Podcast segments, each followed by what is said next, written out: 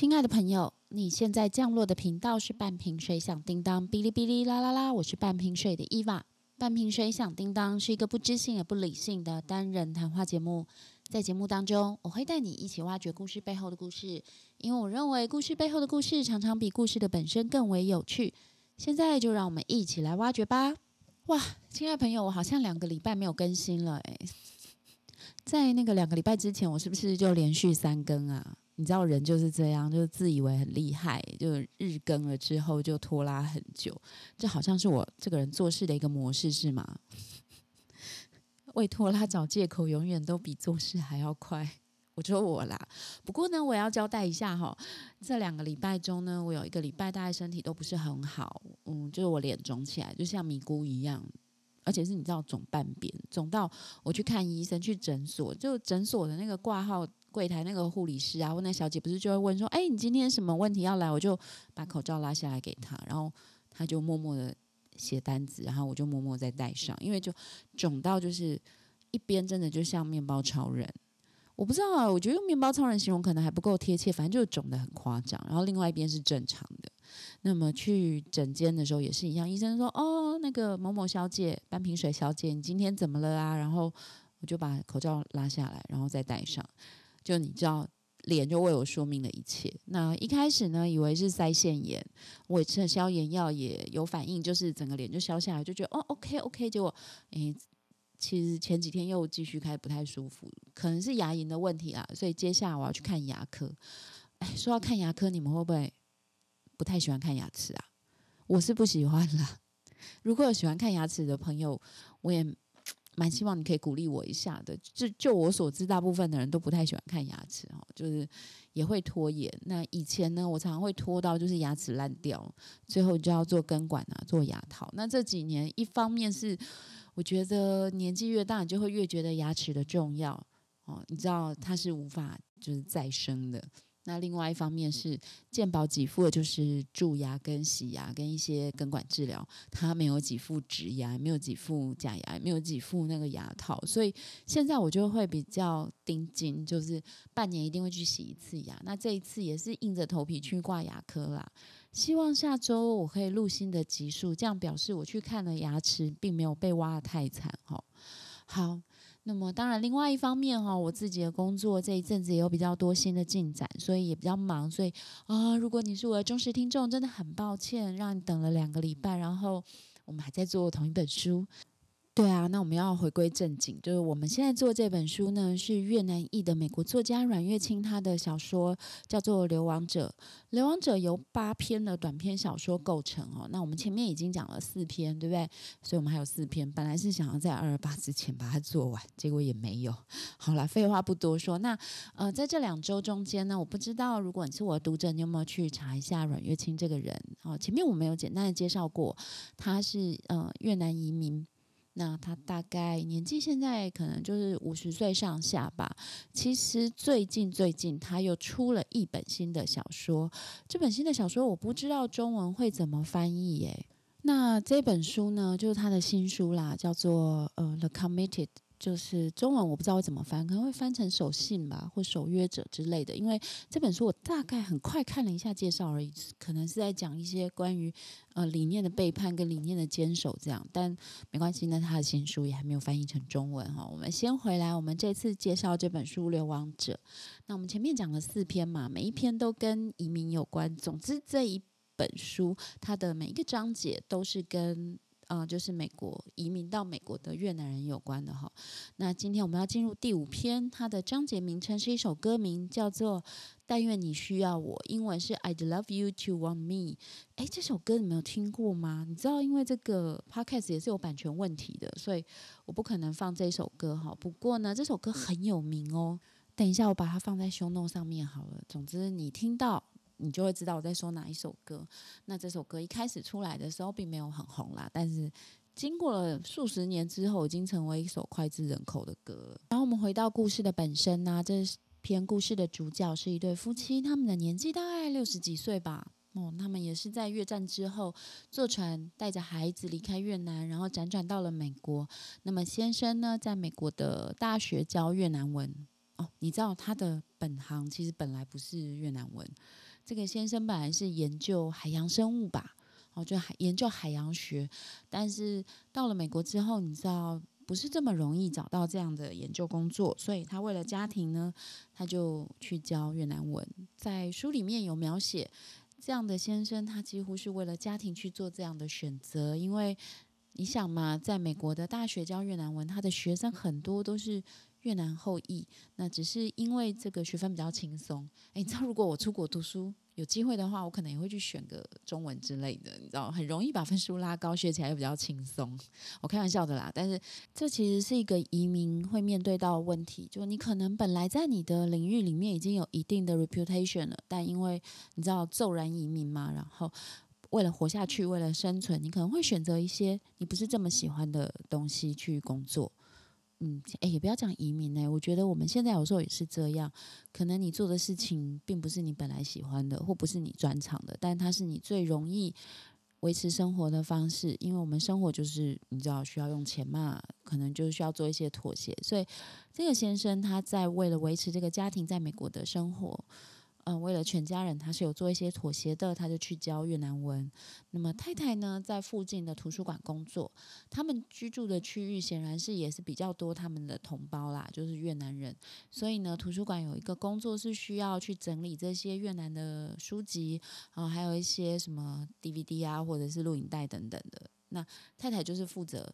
这一方面的工作有点像是图书馆的行政工作，不过太太做的很开心。那他们的小孩也都大了，没有跟他们住在一起。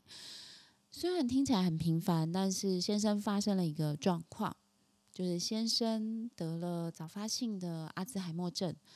呃，我记得小说里面是没有很明确的写是阿兹海默症啊，是我自己去看，然后去推敲这个症状发现的哦。当然，你也可以说他就是一种早发性的老人痴呆。总之，他就开始有一些意识的混乱。在这边想问一下，不知道各位朋友，你家里有没有过这样的病人，或者是嗯，你曾经与这样的人相处、一起住过，有吗？哦，我觉得阿兹海默症，它是一个我们很无能为力的疾病。诊断出来了，你知道了，然后。但是你就是眼睁睁看着这件事情，它是越来越糟糕的。它跟一般的老化还是有一些不一样，虽然有些地方可能会相同，但是它在于意识改变啊、混乱啊，然后嗯一些行为的改变上跟老化是有区别的。那么我们看一下，在小说里面就有讲到，这个先生他。本来会有一些行为的小小的改变，可能只有太太发现，比如说开车突然找不到路啊，等等的。那后来呢，先生开始叫太太其他的名字。哦，你知道这蛮严重的哦，因为他们这对夫妻就跟老式的夫妻一样，彼此并不一定是常在叫对方名字的。你知道那种。你爸爸妈妈可能也是这样吧？他们在叫对方的时候不一定会叫名字，可能会说：“哎，爸爸，哎，妈妈，哎，我跟你说，哎哎哎，就是你知道，大家都叫做哎。”那么这对夫妻也是一样，平常不太会称呼对方的名字，但是呢，先生有一天开始叫太太燕，燕子的燕哦，那太太就不叫这个名字啊，懂吧？而且他以前也没有叫过太太的名字，所以太太就很错愕，想说：“你在叫谁啊？”但是在外面，他先生这样叫他的时候，他又不能表示出你在叫谁啊这种表情，就只能赶快带着他先生离开当场啊，或什么的。那么先生在自己知道生病之后呢，开始做一个小本本。这个小本本会记录自己的一些病情变化。先生是觉得说，我想要用这个方式，让我在清醒的时候知道我做了什么事。因为阿兹海默症，它在病程上有一个特性，在早期跟呃中期的时候，就是这个变化它不是持续性的，这个失能或认知失调的状况是一阵一阵的。对，我就说，如果你身边有过这样的病人，你可能会知道，他有的时候认得你，有的时候不认得你，有的时候晚上不睡觉，有的时候又很正常。这当然，我相信这真的很折磨人啦，因为你不知道他什么时候不正常。即使你知道他永远都不可能像以前那样正常了，但是在这个正常的时间内，你仍然会有一种幻觉，就是可以这样下去多好。这是我以前的感受啦，所以跟大家分享一下。我觉得这个病真的蛮伤感的哈。那么回到故事里，先生就是正常的时候看到自己的记录，想说哈，我居然叫错你名字吗？然后太太就说是，可是先生也不想解释这个燕是谁。就是先生好像就觉得啊，我怎么会叫你这个字呢？但是先生也没有觉得这需要再特别的解释。太太一开始是觉得说，这是不是你小时候暗恋的人？可是很奇怪，那种老式的夫妻好像不会把话讲得很明白。要是我就会直接问说，哎，这个燕是谁啊？你认识他吗？太太没有，太太就一直憋着，然后观察先生到底要认错他几次。那么先生认错的状况越来越严重，甚至开始跟太太讲起一些。从来没有发生过的事情，比如说，他就会说：“哎，燕，你还记得吗？我们在大刀的时候，大刀是越南的一个地名哦。那么我们一起度过了什么什么愉快的时光？他太太根本没有跟他去过那里，好吗？你懂吧？我自己在看这边的时候，就掉入了一种：你到底是真痴呆，还是你真的？”有做过这件事，你自己忘了，然后又把它讲出来了，你知道吗？就是你会开始错乱，到底哪一件是真的，哪一件是假的？那先生在这个过程，就是这个疾病的过程之中呢，也变得有一点浪漫。我前面讲嘛，他为了家庭的生活去做一个自己不喜欢的教职工作，但是也一直很平和、很温驯的去做这件事情。但就在自己得了病之后，开始把太太认错人之后，他开始哎。有时候自己出门会买花给太太，从来没有发生过的事情。其实这个先生并不是不好啦，就在他正常还没有生病的时候，他就是一个平淡的人，他就是一个为了维持生存，所以去选择了很多对生活有益但自己不见得喜欢的事情的一个爸爸。所以他以前呢买给太太的东西，通常都是他觉得很实用，但是太太可能并不喜欢的。那么花是没有发生过，所以太太其实接到的时候也是蛮惊讶。那么后来呢，这个先生他在就是你知道，意思又回复之后，还问他说：“哎，你为什么会买这个东西？”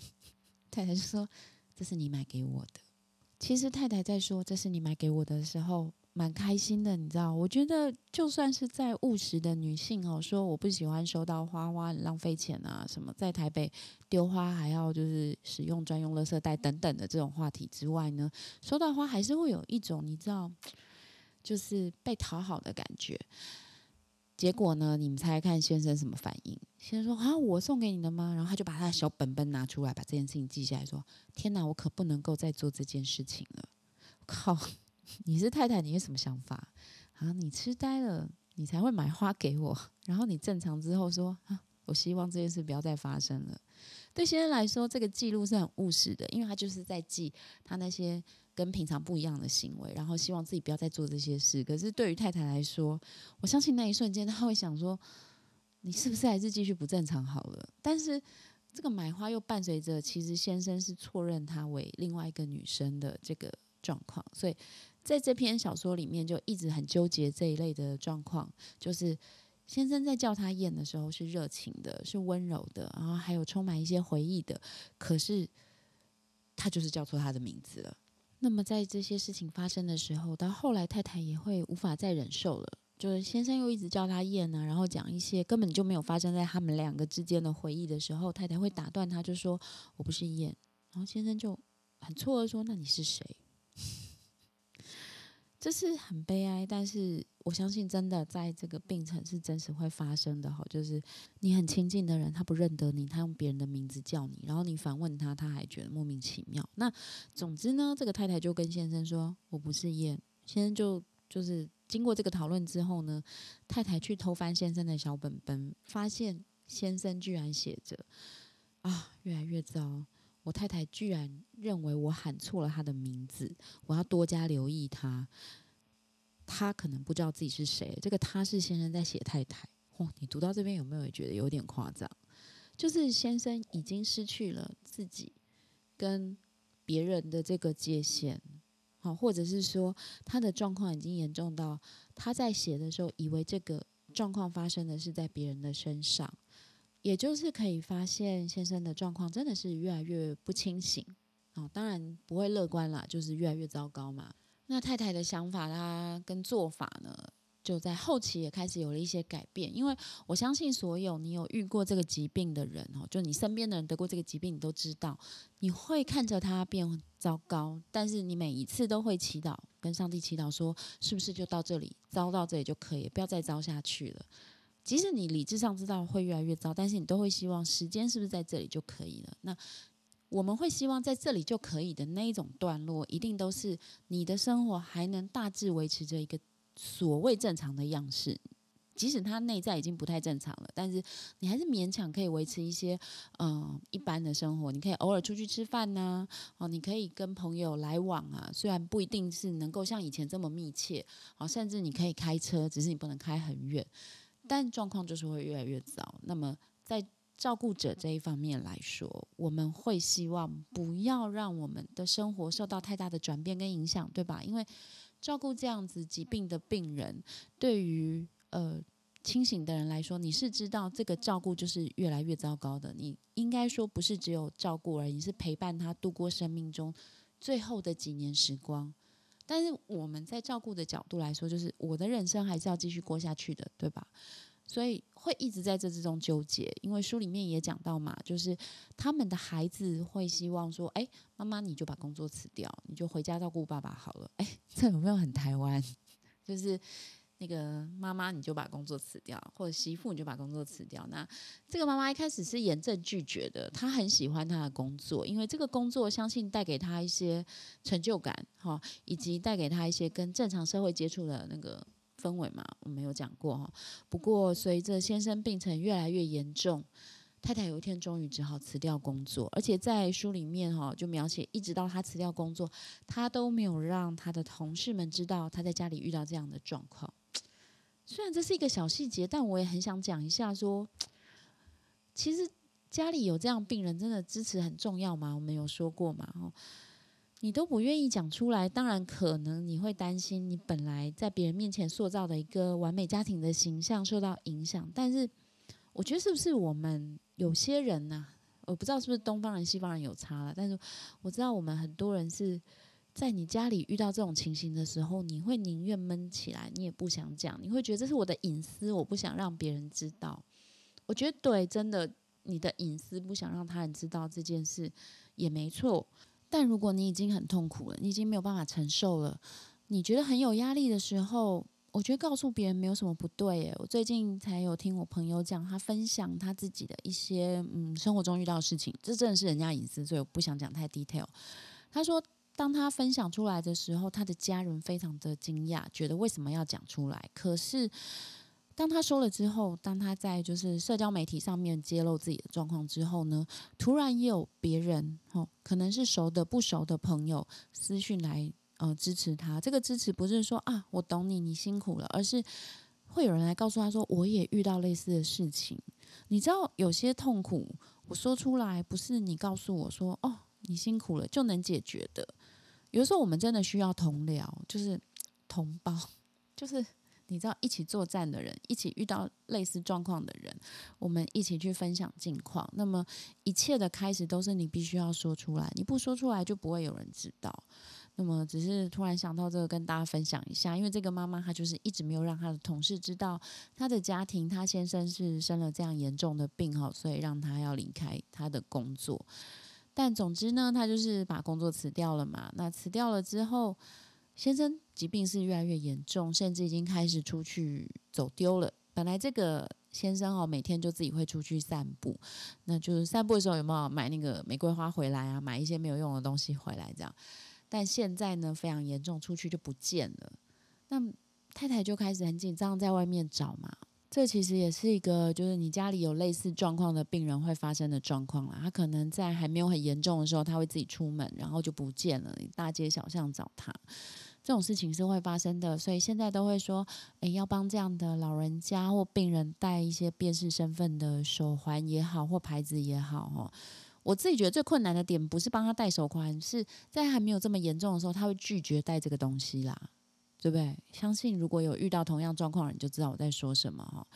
那总之呢，后来太太就是大街小巷的找，也没有找很久了，他没有那么戏剧化说找了好多天。总之找了半天之后呢，他回家发觉，哎，先生已经回家了，但是他。终于体悟，先生跟他是有一个距离的。他终于发现，也许真的，他先生这辈子最爱的人不是他。你知道，每个人都会有一些秘密的啦。哦，可能先生以前谈过恋爱啊什么的，他没有细细部的交代，只说他终于明白自己应该不是先生这辈子最爱的人。可是这个时候呢，太太好像突然接受了什么，因为先生看到他就很惊讶，说：“你是谁？”我前面有说过，这真的是照顾。呃，不管是痴呆症或老人痴呆，或者什么阿兹海默症病人最痛苦的一段，就是你很熟悉的人会跟你说你是谁。然后太太在了解这一切之后，你可以说她体悟了，她接受了之后，她对先生说：“没事的，是我，我是燕。”不知道你听到这边有什么感觉？我觉得在这一刻，太太终于不再打架了，她不再跟自己打架，因为前面她一直拒绝接受。拒绝相信，呃，不管是这个燕的存在，或者是先生的病情，她应该也一直希望，也许就坏到这里就好了，也许不要更糟了，然后一定是误会了，不是这样子的。但是就在他觉悟，他可能真的会失去这个人，这个人真的会不见了。然后经过这么多事情之后，他终于觉悟，他要用先生接受的方式来对待他，就是。对我就是燕。各位朋友，我不知道你听到这边有什么感觉。如果是你，你会不会这样做呢？因为这是在用对方需要的方式在照顾他，在爱他，没错。那么这首歌就是我说这本这篇小说的片名，它是用一首歌的歌名嘛？那它的主旋律就是说，呃，宝贝，但愿你需要我，就像我需要你一样，一切都理所当然哦。你希望我需要你，就像我想的那样。嗯你不会觉得跟这篇小说有一点点类似吗？最后，这个太太还是用了先生想要的方式在对待他，我觉得非常不容易啦。然后，在这边也想要讲，就是这篇小说给我的一些感想。第一个就是前面分享过的，照顾这样的病人真的非常辛苦，因为他是不会变好的。以目前的医学来说，就是越来越糟。我们只希望他不要糟糕的这么快。希望他还能够正常的跟我们相处，越多的时间越好。第二就是前面也应该讲过吧，就是嗯每次遇到这样的事情，就是叫妈妈、叫老婆、叫媳妇辞职去照顾这个病人哦。照顾这样的病人压力是很大的。那么这个疾病啊，它对于社会来说，我觉得医疗成本当然是有，但是并不像是隐形的照顾成本来的大。哦，有很多人是牺牲了自己的人生在照顾这样的家人，很遗憾的，居然看美国小说也会看到这种事情。但当然啦，另外一个角度就是说，那如果你家人不照顾的话，你也是外包给，呃，可能是义工啊，或者是看护啊，或者是养护中心，没错啦。所以我觉得这是一个很难的灵魂拷问的问题：谁要牺牲？谁要去承担这个照顾的责任？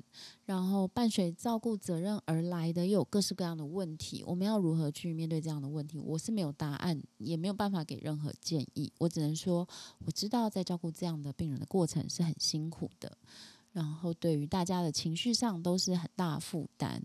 但是你知道，发生就是发生了。然后目前呢，也许有人说，呃，有些因素。会引发这个疾病，但我自己并没有觉得非常相关。我觉得是有关，但是可能不是这么直接的相关。总之，你不知道什么时候会得这样的疾病，你也不知道如果没有得这样的疾病，你会不会得别的病啊？对，反正就是你知道，对未来就是未知啊。开玩笑讲过说，你明天会死的几率其实就是五十趴，是或不是嘛？对不对？这样讲可能有点消极，但是因为我们也不知道什么时候会发生什么样的事情，那么。在人生的当下，活得开心就蛮重要的。因为我在看这篇小说，就觉得这个爸爸、这个先生，他的人生呢，因为他为了家庭真的付出，或者是说牺牲啊、忍耐是蛮大的。结果他在失去这个正常的记忆之后，就变成了另外一个人。也许他本来就想做那样的人，一直没有办法做，一直到他失忆了，他才能够去做他本来想做的人跟事情。我觉得也蛮悲惨的。我是这样看的啦，当然，你从另外一个角度就是说，他为了家庭做这么多事，还好他有这样做，他的呃几个孩子才能够正常的成长，嗯，没有错。但是我还是觉得，如果可以的话，尽量去做你自己吧。那今天这一篇的介绍就到呃这里。那我们今天的节目也差不多就走到这边，非常感谢今天的收听。流亡者还有三篇小说，就还有三篇短篇，我们还没有介绍完，所以至少还有三集。那么在流亡者之后呢，你有想听什么样的书吗？你可以告诉我哦。我最近有一些选择困难，对，嗯，整理整理之后可能会放上 IG 让大家来帮我选择吧。那也欢迎大家到 Instagram 或 Facebook 搜寻“半瓶水响叮当”哔哩哔哩啦啦啦哈，到那边你可以呃就是按赞，然后就可以传讯息给我，告诉我你听的意见或者的想法。如果你对于今天的节目有什么问题，也非常欢迎你提问哦。那今天就走到这边了，那我们下次见喽，大家拜拜。